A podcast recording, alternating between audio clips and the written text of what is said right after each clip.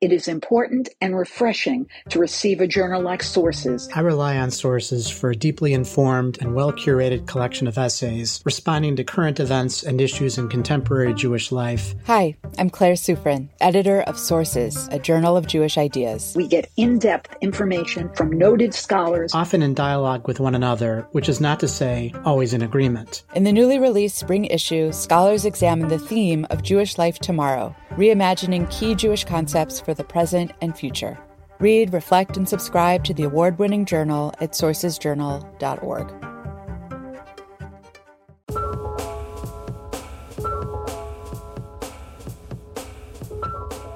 Hi, everyone, and welcome to Identity Crisis, a show about news and ideas from the Shalom Hartman Institute in partnership with the Jewish Telegraphic Agency. We're recording today on Thursday, November 12th, 2020. There is, needless to say, a lot in the news. Uh, a lot of it has to do with the uncertainty, the strange uncertainty surrounding the results of the presidential election, and the larger question of if and when the Trump administration will cease its legal challenges to the election and allow for a transition to take place. I personally am perplexed about this news story. I'm fixated by it, but also not exactly sure what what actually might say about it. And in the midst of all of this, more news happened that I think has interesting ramifications for the Jewish people and for the Israeli Palestinian conflict, and that was the untimely passing of Saeb Erekat, a longtime lead negotiator for the Palestinians with the Israelis as part of the various peace processes. Erekat, I believe, at a very young age, I think he was about 30 or so, uh, was part of the early Madrid peace process negotiations, played something of a role in Oslo, and ultimately was a lead Palestinian negotiator in the 2000s and passed away in his 60s this past week.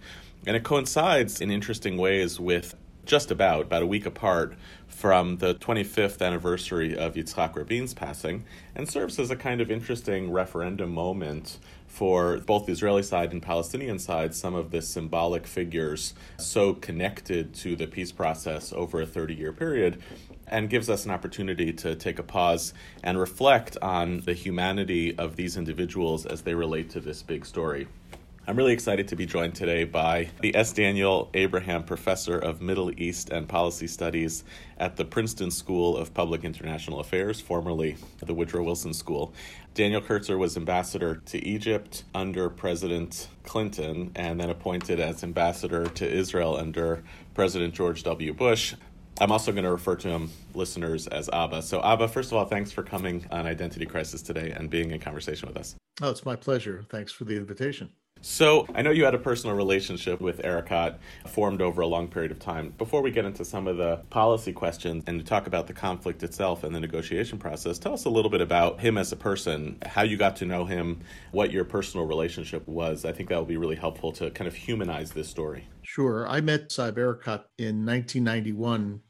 He was about 35 years old, having previously received his PhD and was teaching in the West Bank in a university. And at that time, he was invited to what became the Palestinian peace team. He was a junior member of that team. It was headed by Faisal Husseini. Uh, people may remember Hanan Ashrawi, who was also part of that team and was spokesperson. And Saeb was a kind of backbencher who brought intellectual ferment to it and a certain amount of, I would say, proactive posture. In those years, I would characterize Saeb as a little bit of a a wild card. He wasn't quite sure of his place in the hierarchy. He often would say or do things that were designed to provoke. For example, when we finally did get to the Madrid Peace Conference in October of 1991, he was sitting in the second row in the Palestinian delegation, and he walked into this hall in Madrid with a keffiyeh wrapped around his shoulders. The Palestinian garment that evokes a nationalist sentiment deriving from the Arab revolt in the 1930s. Just seeing that drove Secretary of State Baker crazy because Baker was not a man of great symbolism. The focus he thought should be on achieving progress in the peace process. And the first manifestation of this on the Palestinian side was a symbol. I would say, however, having grown up with Saeb Erekat over the years in the peace process, that he grew up in a very substantial way. First of all, there was no one more committed to peace on the Palestinian side of their government than Erekat. Despite all the setbacks and the, the problems and the crises and the breakdowns of the process, Erekat never gave up. He just constantly came back at it. And secondly, he was a man who eschewed violence. He was never a participant in any violence against Israel, argued against it, pushed back against the Islamists who were advocating violence. And what else do you want in a peacemaker than those two attributes? My own relationship with him was really quite good over the years. We fought, we hugged, we thought creatively together.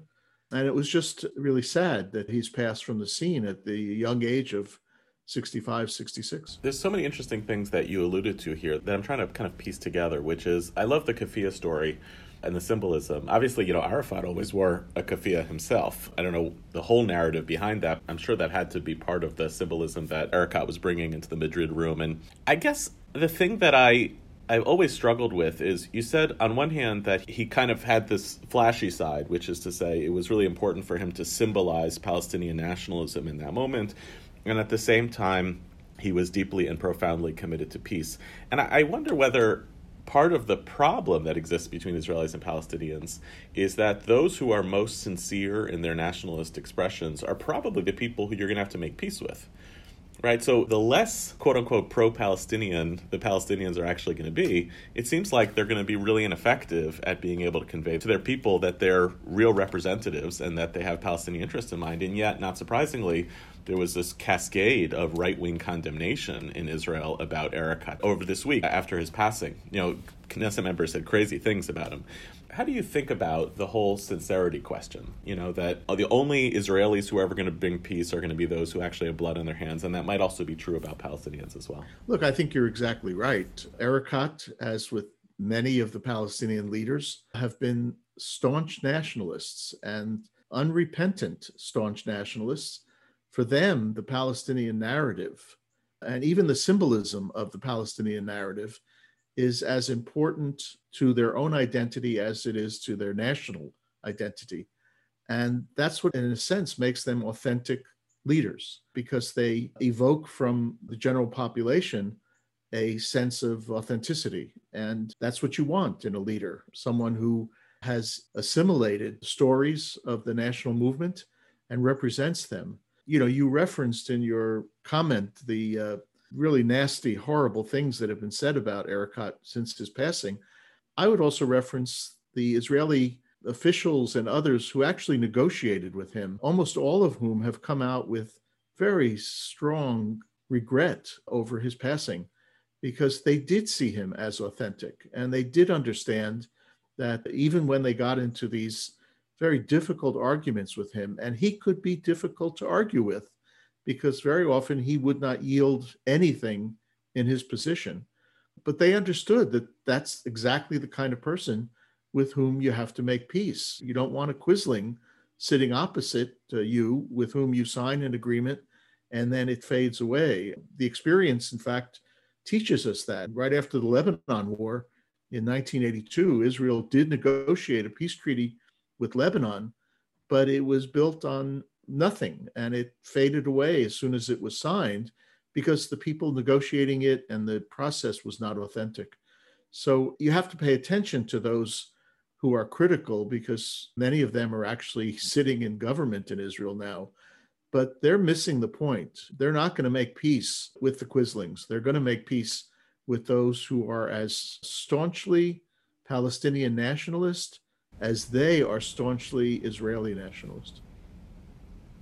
Yeah, I did talk to actually a couple of the folks in, involved in the Israeli negotiation side, and your story reminds me of something that one of the Israeli negotiators told me years ago, which was there was oftentimes the case at these negotiations where, you know, you have the Israelis, the Palestinians, and the Americans, and there would be very contentious talks, and then they would take a break, and the Americans would leave the room, and the Israelis and Palestinians would go stand outside and smoke a cigarette together, or eat dinner together. And there's something there's something very powerful about the whole the symbolism of what you have to show up with a negotiation and the humanity of what happens in negotiation itself. You alluded to before the whole question of story, I'm going to ask it as like a kind of amateur observer of the Israeli Palestinian conflict. How much of this conflict is about issues and how much is about story? My impression has been that the Israelis have treated, for instance, the question of Palestinian refugees as a technical issue to be solved once we actually solve the real issue and that the Palestinians have always understood the issue of the refugees as affirming the essential story of what it means to be Palestinians. And therefore, I don't want to negotiate that away. That's not a technical issue to be solved. So, how much of the gap between Israelis and Palestinians is actually about real technical problems that can be solved, and how much of it is about, I don't know if they're irreconcilable narratives, but really big stories that, that just can't figure out how to listen to each other? When I have taught the Arab Israel or Palestinian Israel conflict at Princeton, my first class focuses on narratives, not because it is the key to resolving the conflict, but it is critically important that everybody understand not just their own narrative, but the narrative of the other side. You don't have to accept it. You can try to poke holes in it. You can deride it. But if you don't understand it, you can never understand what's behind their negotiating position. There have been efforts in recent years to try to deal with this. There's, in fact, a textbook that was created that had three columns on every page. One was written by an Israeli, one was written by a Palestinian, and there's a blank space in the middle for the students to try to figure out well, what's real about these narratives. And the fact is, the textbook didn't succeed because you can't choose what's real. What's real is what the people on each side believe is real. And the more we understand about it, uh, the more we're able to parse the issues that are being raised and the positions that are being put forward. And I think this has been one of the problems that has beset negotiations over the years, where we have tended, we being the United States as the third party, have tended to deal with the conflict as a series of core issues territory and borders and security and refugees and Jerusalem and settlements and so forth, all of which will need to be resolved, no question about it, and all of which are difficult. But so few of our efforts have involved people to people, listening to the way people describe their experiences, understanding why, for example, it's so important for Palestinian refugees to wear a key around their neck of the home that they left behind in Palestine. Do they really think they're going to go back to that home? In most cases, no, but it is part of their their personal and their national history. And we need to understand it even if we don't accept it as legitimate. Yeah, it does seem like one of the less talked about consequences of the second intifada was that all of the track two people to people stuff that had emerged post Oslo basically disappeared because of the securitization of the fence and a whole bunch of other phenomena. And even if track one was failing, track two could have been the 30 year arc that would have made for the plausibility of track one again. There's two other criticisms that emerge often around the negotiation schema. You did this for 30 years. One is the secularism of the negotiators. And you alluded to Erekat himself was in a fight against the Islamist wings of the Palestinian national movements. So one is the secularist piece. I'm also reminded of the iconography of Rabin singing a hyper secular song the night of his assassination and how much of an image of secularity he represented and the elitism those two secularism and elitism of the negotiators not fully quote unquote representing the people i do wonder sometimes whether the only way that this is going to get resolved is through the masses and through religion as opposed to avoidance. So, can you talk a little bit about those critiques? Do you think that they're accurate, that the negotiating schema has only gone through secular elites, and whether you think it's plausible to construct some sort of alternative for the future of these negotiations? Well, there's no question that all sides in the peace process have tried to race against time by solving what I call those core issues before, and this was the words that were being used before this became a religious conflict, without realizing that religion was part and parcel of the conflict.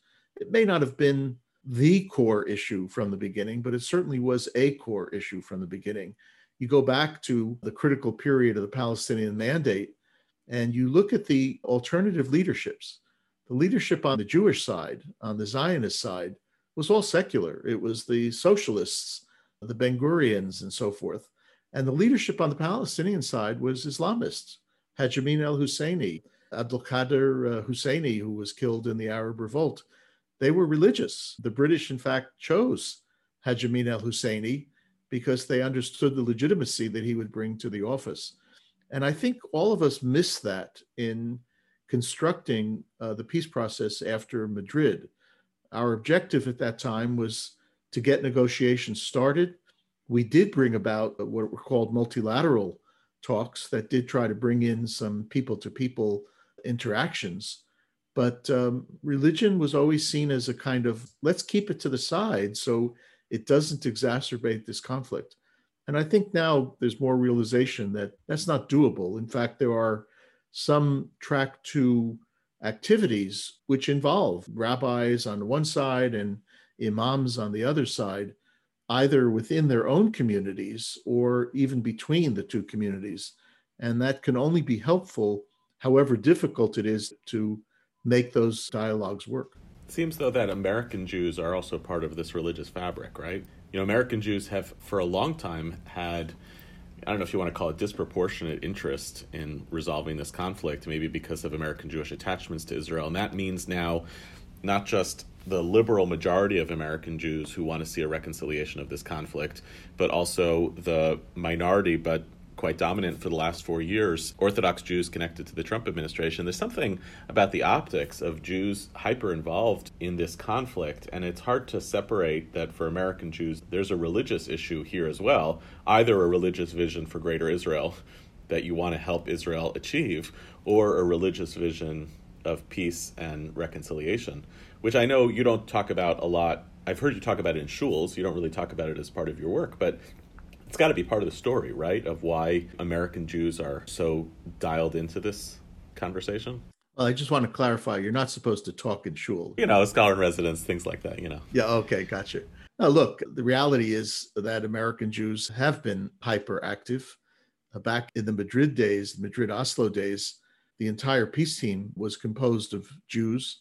We were called four Jews on a cruise at the time, which is not necessarily a uh, a pat on the back. Uh, well, it's also those were the things that were said about you that were relatively nice. There were some other less nice things said in Jewish circles. That was the nicest, yeah, exactly.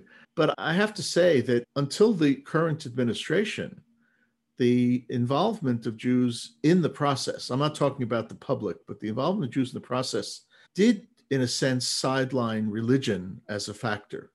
All of us felt that we were well schooled in the history and in the narratives and in the dynamics of the conflict. We all felt that we understood to some extent both sides' views. That changed in the last four years when you had four people who populated the administration's peace team, and all of whom approached this from a religious standpoint. Kushner, Friedman, Greenblatt, and Berkowitz did not approach this as I'll say this and I'll, I'll stand behind it as American diplomats. They approach this as Jewish American diplomats striving to accomplish something for a certain population in Israel. And that's changed a lot. I know I'm getting into politics. We were thinking a little more broadly, but that's part of what's changed in the official side of government. In the context of the population, you're probably in a better position than I to dissect uh, where the American Jewish community is on this. But I guess it goes back to the whole question of negotiating through religion and through the people. And I as much as I have my own criticism, and it's pretty intense, and grievances with Friedman's term as an ambassador, and we don't have to adjudicate all of that. I know that's complicated, especially for you having served in that role. There is a piece of this that I just don't know how American Jews are going to reconcile themselves to the ongoing conflict and how Israelis and Palestinians are going to resolve it unless it runs through ideologues. I think there's been an assumption all along that the ideologues can be sidelined and that we're going to have a critical mass of the non ideologues, the rational and the reasonable, who are predominantly secular, who are going to be able to work this out. And there was something about the coarseness of the loyalties on display by the Trump people that at least had this whiff of Okay, well, at least we know what people actually think, and these are passionate people who believe strongly in a certain version of Israel. There's no version, for instance, of a final status agreement that involves basically sidelining the hundreds of thousands of settlers and telling them that the future of Israel is completely out of their hands and that it's going to be coerced on them. So, isn't there some middle ground here between the partisan expressions of these American diplomats and some version of actually saying this is just who Israelis and Palestinians are, and any solutions can have to run through those commitments? I dispute the idea that it has to run through religion. I would put it this way ideologues on both sides may be able to find a way to open the door for the non ideologues to solve the practical problems. And I'll give you an example. Michael Melchior, Rabbi Melchior, is deeply involved in a set of dialogues with Muslim counterparts. He is not trying to solve the conflict because the ideologues are not going to be able to figure out how you deal with Jerusalem or figure out how you deal with the aspirations of refugees or of settlers for that matter. But if they provide a sanction, religious sanction for the diplomats to work on those issues, where it becomes possible to share a homeland, even if the governance of that homeland is divided, or to share Jerusalem, even if the city has two municipalities. They provide the opening, they provide the religious permission for the diplomats to proceed in a way that would solve the issue.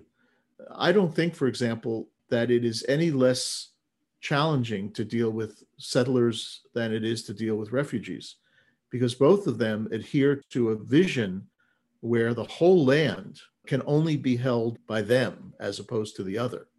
And so you do need the ideological or religious leaders to say, well, we can share this land and we can call it ours and we can call it a homeland or a moledet or whatever you want to, to use it, but let's figure out how to live in it. And we're going to have to live it in a way where there's going to be a line Israeli jurisdiction goes until point X, and Palestinian jurisdiction proceeds from there until the other border.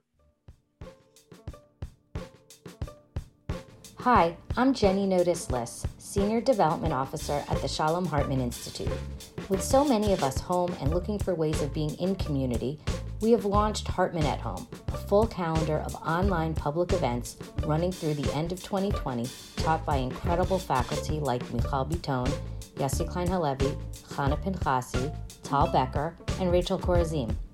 You can find out more and register for any of these programs by going to our website, shalomhartman.org. I'd love to go back a little bit to talking about the interpersonal relationships that emerged between you and your counterparts throughout this time there were a lot of strange things about my upbringing. One of them was, you know, just picking up the phone in high school and Hanan Ashrawi being being there on the phone and being like, "Hey, Yehuda, is your dad around?" I knew at the time that it was strange, and in retrospect, even more so. It also sensitized me to what these personal relationships are actually about. I guess I'm curious, what would people who are completely on the outside of these processes what would you want them to see and know about the friendships and the animosities and the difficulties that existed on the interpersonal level between these folks who were ostensibly representatives of their people? Here, I mean the Israelis, Palestinians, and Americans to try to quote unquote solve a problem, but who were actually really just human beings also trying to negotiate their national loyalties and their responsibilities. I mean, just I'd love for you to bring us into some of that. Since coming to Princeton, I've spent these 15 years studying protracted conflicts globally. And I can't say that it exists in all of them, but in many of them, the relationship between the negotiators is a thousand percent better than it is between the peoples who are in conflict. And the reason is because the interaction between the negotiators ends up humanizing them. You meet them and you learn about their families. I mean, how many people who have vilified Saeb Erekat know that three of his four children were sent to Seeds of Peace? He insisted that his kids go because he wanted them to grow up meeting Israelis. So I think two of them are doctors, so they're not even involved in the peace process. But that was the human side. Or as you mentioned earlier, the true story in one of the most contentious meetings that I ever participated in. It was after the Intifada had started and there was a summit meeting in Sharm el Sheikh, Cairo, where the venom across the table between Israelis, Palestinians, and outside players was palpable. And yet, when the rest of us walked out of the room, the Israelis and Palestinians hung back and they literally went for a cup of coffee together, talking casually. And that's, I think, one of the most interesting aspects of many conflict resolution situations. I would argue that when this conflict is resolved, and it will be, that one of the unsung heroes is a former professor at Harvard, Herbert Kelman, who back in the 70s brought Israelis and Palestinians together in what he called socialization. Just get to know each other and start talking.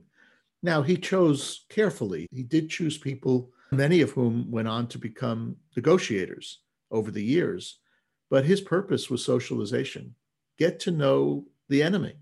And all of a sudden you are an enemy with respect to issues but you're not a personal enemy. And that helps presumably helps in the problem solving mediation effort. I remember you telling me about what was happening behind the scenes right before the oslo agreement signing in the white house I think you were assigned to Rabin, if I'm not mistaken. Can you maybe share a little bit about what that was like on the verge of what was at the time really an earthquake for Israelis and Palestinians, and then since then has been such a huge symbol of either what was great or what was terrible about Israelis and Palestinians trying to reach peace. Yeah, I was actually assigned to Arafat, which you may want to edit out of this uh, out of this podcast. You know, it was a wild a few hours, arguments galore. Would Arafat wear his military uniform, which he did? Would he wear his keffiyeh, which he did? Would he brandish a gun, which he did not? I mean, that was a, that was a, a point on which uh, everybody stood firm. Would there be a handshake? Every aspect of the Oslo signing uh, ceremony was negotiated and fought over, but it was also one of the most emotional moments possible. I was actually standing on the White House lawn, kind of to the side of the podium, because I was supposed to escort Arafat from the podium back into the map room inside the White House. And I was standing next to Hanan Ashrawi, and she was extremely upset. And I turned to her, I said, Hanan, why are you upset? And she said, You know, we could have gotten a better deal in the first Camp David. At that time, it wasn't the first Camp David, it was the only Camp David back in 1978.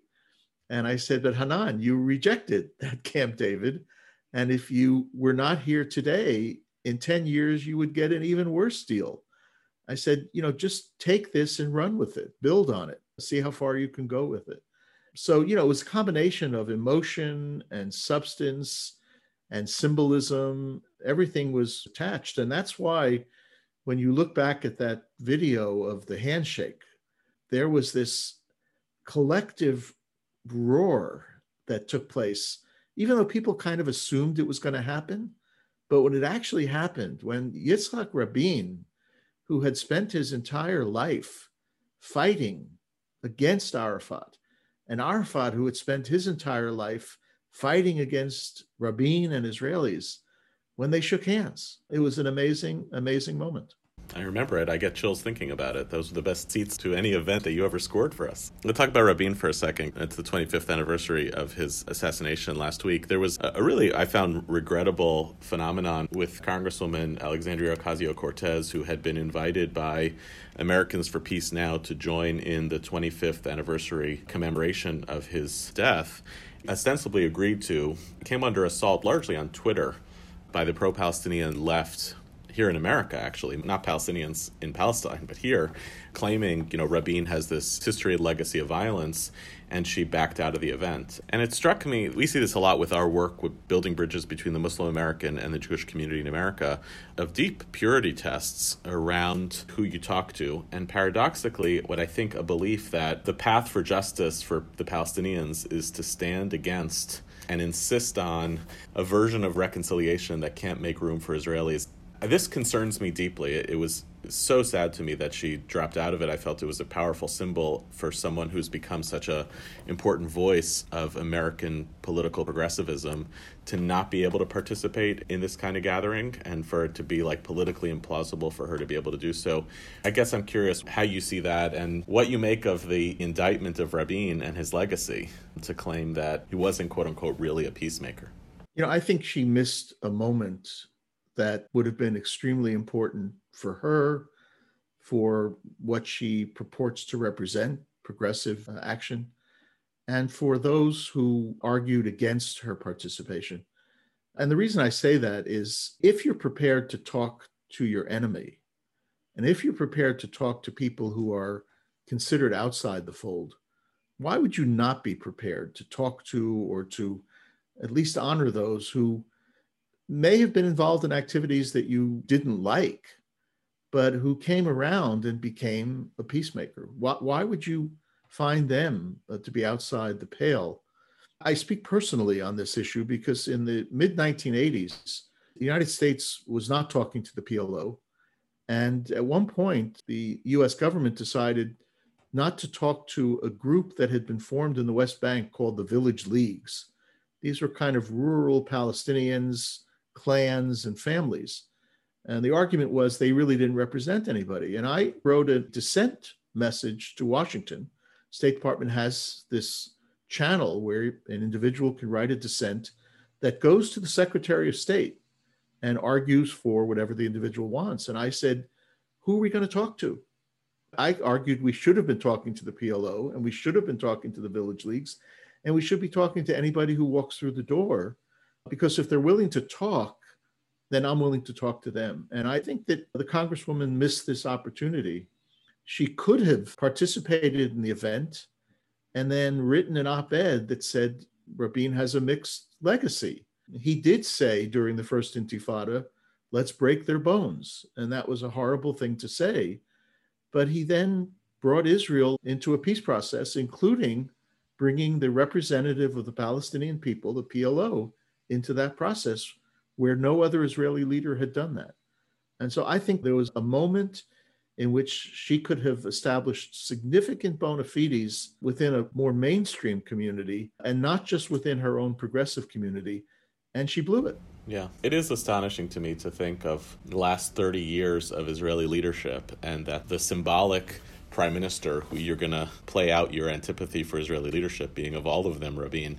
And especially reminded of like your wonderfully combative relationship with former Prime Minister Sharon, where the fact that you were talking to each other didn't mean you agreed. In fact, I think I was in the house when I could actually hear him shouting you were on the phone, so it wasn't even speakerphone, but I could hear him shouting on the other end. But it didn't connote that you were agreement. You were representing American policy, and he oftentimes disagreed with that policy. But it does seem like a disappearing art the ability to actually put ourselves into environments where we disagree politically with the overarching idea of what's being represented, but feel implicated by it. You know, Sharon told me a story once in this regard. It was really amazing to interact with him because we would do business. I saw him almost every week and we would do business. And then he would tell stories, and all the stories had a meaning. They weren't just, you know, tales from my life he told a story once where uh, another general, when he was in the army, uh, came to him nervous that the inspector general of the IDF had called him in on the carpet for something he had done. And he said to Sharon, You know, what do I do? I'm so nervous. And Sharon said, Nervous, if you have not been called in on the carpet before, then you haven't done your job. In other words, that's part of the interaction. It's being able to speak frankly and listen carefully and argue. Uh, the conversation I think you were referring to Sharon was yelling and really quite out of control. But in a sense, I took it as a positive sign that he thought it worthwhile to do it. And first of all, didn't ignore me. And second of all, was passionate enough to have the argument with me over whatever the issue was that day. And, and so, not engaging with those who are honoring Rabin's legacy again, I say was a terrible mistake and a missed opportunity. Yeah, and then I remember Sharon coming and paying a Shiva visit when my grandmother passed away, and those two things could actually exist at the same time. Two last questions. The first is what was the most candid moment that you saw between Israelis and Palestinians over the years in these negotiations? I imagine that there were extraordinary moments of directness or truth telling that you got to witness? I'm curious if you could give us one. Well, the one that I saw most personally was the one I recounted on the, the White House lawn, where, you know, a senior Palestinian negotiator let her hair down and I think began to understand what missed opportunities meant in terms of future prospects.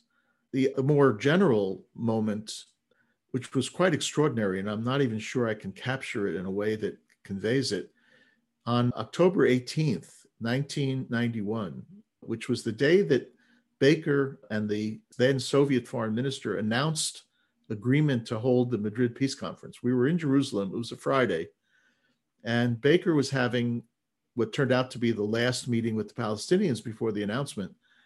And they had not received the go ahead from Arafat to say yes.